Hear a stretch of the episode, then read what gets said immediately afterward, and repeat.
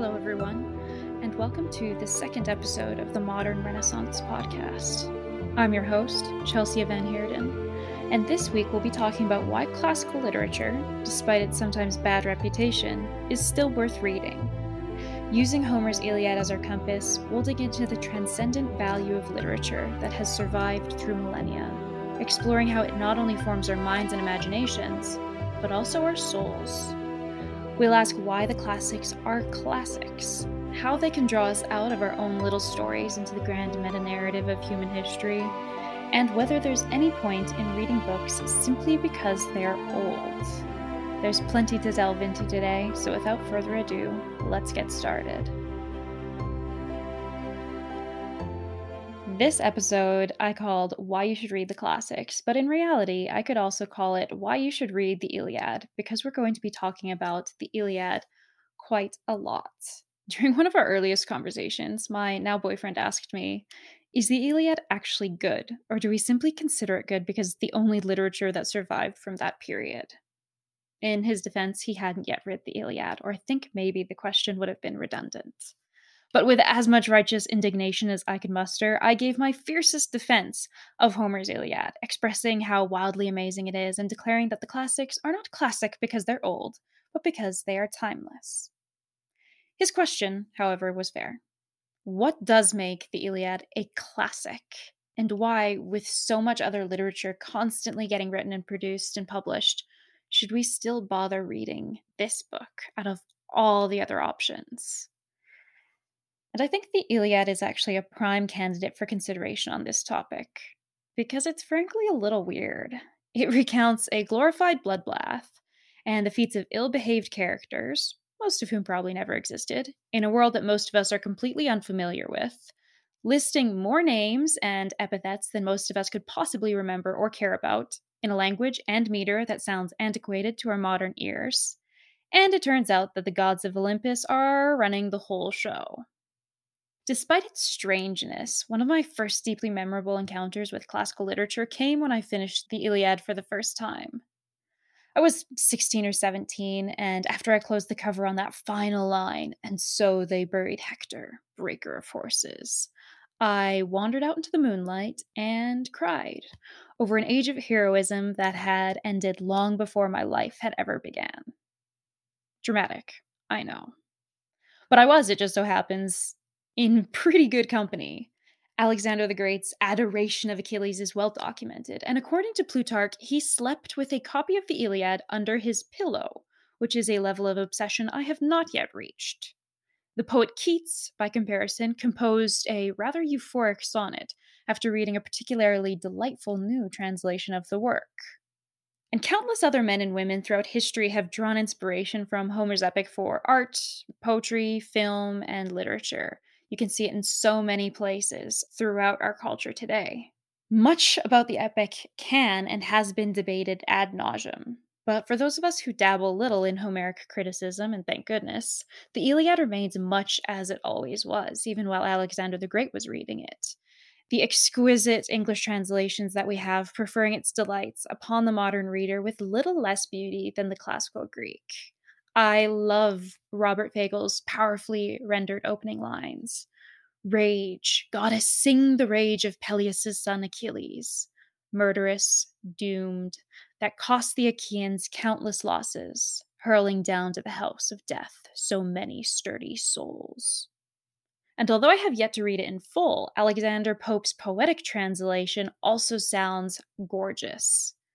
Achilles' wrath to Greece that direful spring of woes unnumbered the heavenly goddess sing. That wrath which hurled to Pluto's gloomy reign the souls of mighty chiefs untimely slain. It may even capture something of the beauty of the original Greek, and you're going to have to excuse my pronunciation. My Greek is a little rusty right now. Menin aide thea peliaideo Achilleos sulomenen, hemuri akaios halege etheke, polas disphthumos psukas haide prioaspen heroam. Not as rusty as I expected, actually. As a side note, now that I've gone over those translations, I really want to emphasize that if you are going to read the Iliad or any other Greek literature, translation really matters. The Iliad is an epic poem, and a good translation should have a poetic meter. I'm not really sure, and call me a snob, that prose translations really count. So I would absolutely highly recommend Robert Fagles if you're reading the Iliad for the first time, or if you do actually prefer some rhymed meter, Alexander Pope's poetic translation sounds gorgeous. That aside, I would argue that it's not necessarily the poetic brilliance of the Iliad that has gripped the souls of readers who are separated by language and culture across time and space. In fact, it seems to matter very little whether one reads the original Greek or enjoys a graphic novel rendering, and there's some fantastic graphic novels. The effect in either case remains much the same. The epic seems to strike at the very marrow of what it means to be human.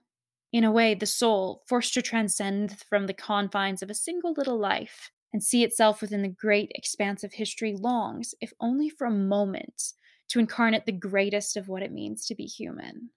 I think this is precisely why, after I did close that final page, I wandered out into the moonlight and wept over that lost age of heroism. It was because something within me was actually reaching beyond myself and understanding that the Iliad had captured a fundamental element of what it meant to be human. It's not in this sense great because it's necessarily imagination stirring, although it certainly is but because the Iliad, at its most fundamental level, I believe, is soul forming. I use the term soul forming to quite literally denote the capacity of literature to make an imprint on our transcendental souls. Now, some of us might balk at the use of this term because it does sound almost mystical, and that's certainly not what I'm trying to get at, but I do want it to sound transcendental without having that perhaps excessively mystical elements. I believe that transcendent souls exist and that literature can have an impact upon them. Part of the reason that we're so careless with soul forming literature, with the, very notion of soul forming, however, is because we've largely, as a society, ceased to believe in the existence of a soul. It's easy to overlook and abuse something you refuse to acknowledge. We don't, by ignoring our souls, banish their existence. We may corrupt, but we cannot destroy. The effects of this reality can be seen in the collective soul of our culture, which I've written about elsewhere and need not delve into again here. Suffice to say, we do profound damage when we treat as though it does not exist, the part of ourselves which most fundamentally underpins our existence. Our souls will be formed whether we acknowledge them or not. The question is merely how. To reference another classical piece of literature that I think everyone should read, we could turn to Plato's dialogue Phaedrus. In this dialogue, Plato describes the soul as a chariot pulled through the air by two winged horses. One is noble and seeking to fly towards the heavens, and the other is corrupt, attempting to drag the chariot and the charioteer towards the earth. The charioteer is attempting to drive the horses, wrestling with their conflicting wills. If he puts before them what is good, true, beautiful, and just, the wings of the horses will grow and they will rise upwards. However, if they're exposed to what is debased and corrupt, what is unjust and what is ugly, their wings will shrink until the chariot is inevitably dragged back to the earth because the horses can't sustain its flight. So, too, Plato suggests the soul it is formed by what it is fed. Either it will be sustained and elevated, or it will be tainted and made ignoble. Souls, in a very metaphysical sense, are what they eat. This then brings me back to the classics, and I think my thesis right now should be rather obvious. I read the classics and I promote the classics and suggest that anyone who can should read them because literature is soul forming. It's well enough to read airport paperbacks to pass the time on a transatlantic flight or while stretched out in the summer sun. I love a good thriller, and throughout my summers, I often grab a lot of different literature and have a very eclectic taste in what I read. But how would I fare if my literary diet consisted strictly of thriller or fantasy? Over the course of a summer, perhaps, the effect would be hardly noticeable. Even our physiques are the result of diet compounded over time. So too with the soul. Our souls must be nourished if they are to be sustained, and they must be nourished well if they are to be elevated.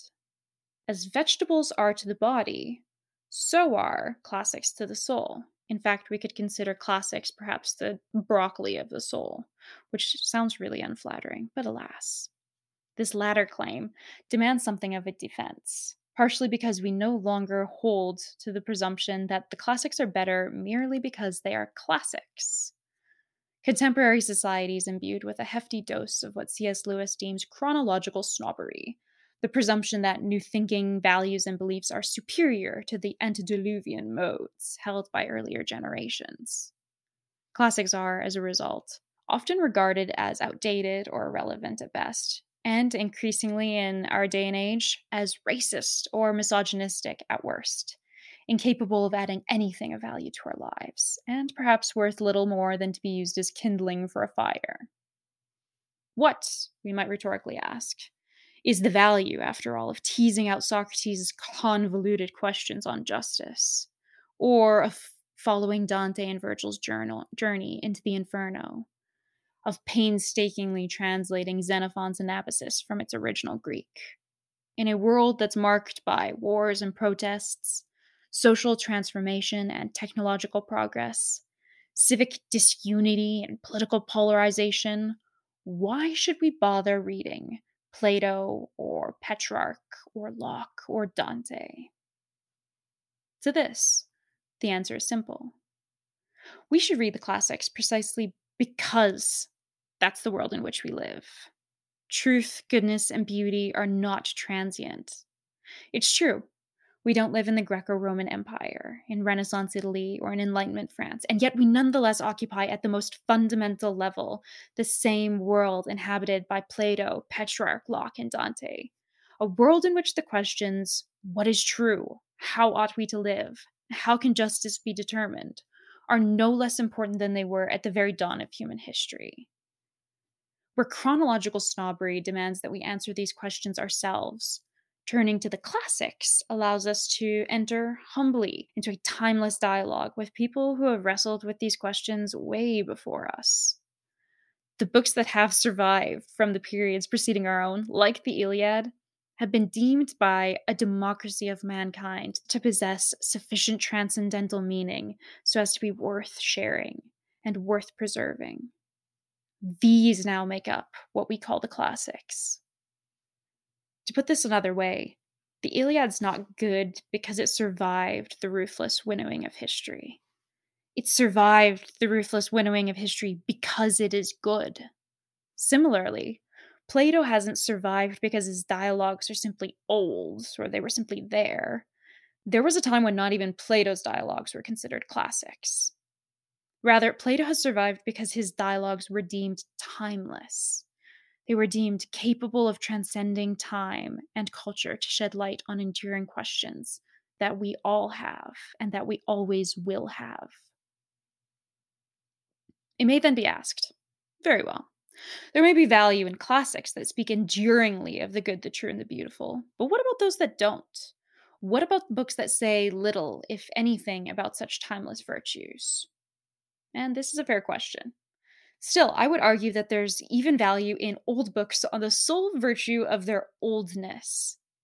I speak here as a student of history, having spent many long hours poring over admittedly dry historical passages for the vague purpose of understanding some civilization far removed from me and with little practical interest to anyone else, or very few other people at any rate. I'm not even sure that my thesis will be read by you know what? I just won't finish that sentence. Yet the burden of reading history, even as a student, is imbued with its own meaning. And that's of learning to value the human experience during periods other than our own, not because it's beneficial, but because it's shared.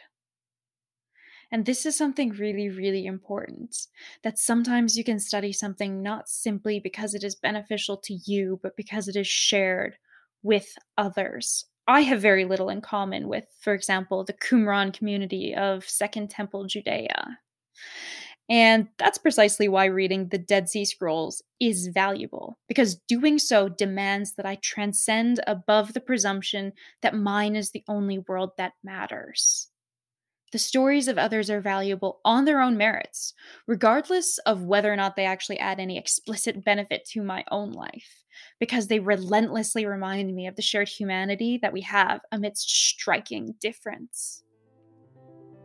So, why then should we read the classics? I've said a lot here, but if we could narrow it down to a few different ideas, I would suggest that, first of all, because we're human. Because we have the same questions and the same curiosities as those who've preceded us, and indeed the same questions and curiosities of those who will follow after us. Perhaps because our stories are not the only stories that matter, and because it's important to transcend our little lives and dare, if only for a moment, to embody the greatest of what it means to be human justice, courage, wisdom, charity. Perhaps we should read the classics because the things that matter most are the things that have always mattered most. And perhaps, most importantly, because our souls will be formed, whether intentionally or carelessly, and because we are the charioteers who guide them.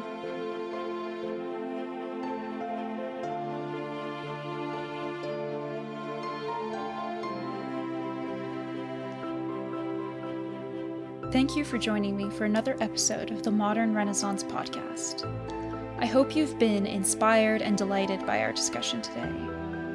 If you enjoyed this episode and you'd like to help support the podcast, please consider subscribing, sharing the podcast with friends or family members whom you think you would enjoy it, and leaving a rating or review.